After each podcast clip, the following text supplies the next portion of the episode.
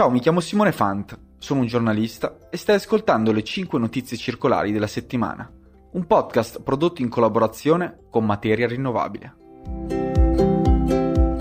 Pensiamo che settembre sia un mese di rinascita, riaprono le scuole, le persone tornano in ufficio, si comincia a lavorare a nuovi progetti. Torniamo da un'estate che per molti versi è stata drammatica, dalle tempeste che hanno devastato alcune città al caldo asfissiante che ha toccato livelli record in diverse parti d'Italia. Decarbonizzare l'economia, ridurre i rifiuti, gli sprechi e quindi l'inquinamento devono diventare i principi base di una nuova economia, di un nuovo modello di produzione e di capitalismo.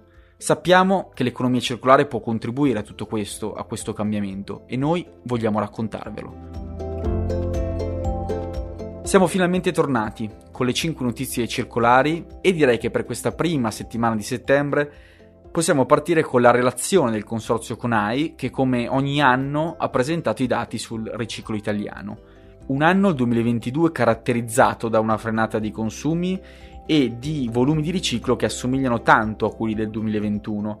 Nel duemilaventidue è stato riciclato il settantuno virgola cinque per cento dei rifiuti da imballaggio, tutte le filiere hanno già raggiunto gli obiettivi europei previsti per il duemilaventicinque, fatta eccezione però delle plastiche e delle bioplastiche, che insieme toccano un tasso di riciclo del quarantotto virgola sei per cento, non lontano dal cinquanta per cento richiesto da Bruxelles. Rispetto al duemilaventuno è aumentato del dieci per cento il tasso di riciclo dell'acciaio, sono cresciuti leggermente i volumi di alluminio e plastiche, mentre carta e legno hanno ceduto qualche punto percentuale. Nel report Conai dedica un'ampia riflessione alla proposta di regolamento sui rifiuti da imballaggio presentata dalla Commissione Europea, criticandone vari aspetti.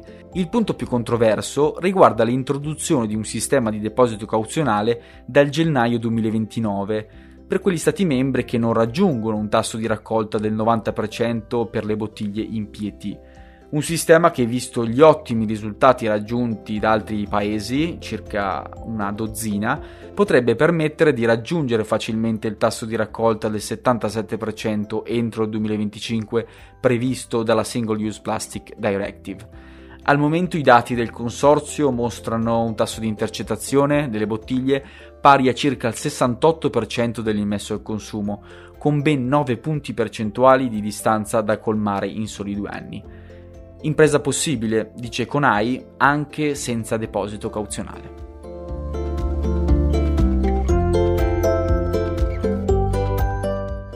Ciao, sono Lucrezia Lenardon, digital editor di Materia Rinnovabile, e per la seconda notizia andiamo in Francia, dove la prima ministra Elisabeth Borne ha annunciato un piano nazionale per la lotta al fumo, anticipando che le sigarette elettroniche usa e getta saranno vietate in tutta la Francia.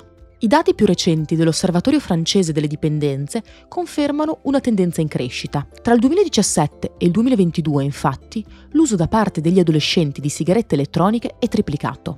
A causa della loro crescente popolarità, della totale mancanza di comunicazione ambientale durante la vendita e dell'assenza di una raccolta differenziata apposita, le sigarette elettroniche monouso sono diventate un grosso problema ambientale, che si aggiunge ai miliardi di mozziconi di sigarette che vengono gettati ogni anno. Le sigarette elettroniche possono essere di diversi tipi, ma sono costituite principalmente da una batteria agli ioni di litio, un serbatoio e una bobina per vaporizzare il liquido. Appartengono alla categoria dei piccoli R A E, ovvero i rifiuti di apparecchiature elettriche ed elettroniche, ma non tutti i suoi consumatori ne sono consapevoli. Anche in Inghilterra le discussioni sul divieto hanno raggiunto il governo britannico. Secondo un'indagine di Material Focus, nel Regno Unito vengono scartate ogni settimana uno virgola tre milioni di sigarette elettroniche monouso. L'indagine sottolinea che i vaporizzatori rappresentano un forte rischio di incendio a causa delle batterie al litio al loro interno e afferma inoltre che la nicotina che spesso contengono è dannosa per l'ambiente. Per la terza notizia parliamo di un report pubblicato il cinque settembre condotto da Zero Waste Europe, Reloop e Tomra Recycling sulla comparazione in termini di impatto ambientale tra gli imballaggi riutilizzabili e quelli usa e getta. Un argomento certamente spinoso per gli organi europei che dovranno decidere se nel prossimo regolamento confermare gli ambiziosi target di riutilizzo oppure ascoltare l'industria del packaging e non penalizzare troppo il monouso. Il report si intitola appunto Reusable System vs Single Use Takeaway Packaging e ha calcolato le emissioni di gas serra associate a una vasta gamma di imballaggi da asporto, tra cui bicchieri, scatole per pizza e contenitori per sushi, confrontando quindi il monouso con sistemi di riutilizzo ottimizzati, in cui il contenitore è raccolto, lavato e ridistribuito attraverso mezzi centralizzati. Il risultato di questo report è che l'adozione di contenitori riutilizzabili riduce le emissioni per la maggior parte dei casi. L'unica eccezione a questa regola sono state le scatole per la pizza, ma anche una riduzione del venti per cento del peso di un'ipotetica scatola riutilizzabile potrebbe far pendere la bilancia a favore del riutilizzo.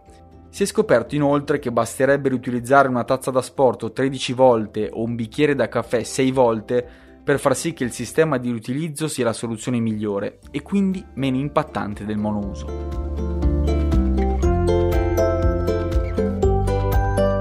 Per la quarta notizia riprendiamo un articolo del giornale Monitor, secondo cui, come annunciato qualche settimana fa dal presidente Museveni, in Uganda sarà vietato importare abiti usati dal primo settembre, un divieto che ha l'obiettivo di stimolare l'industria tessile locale.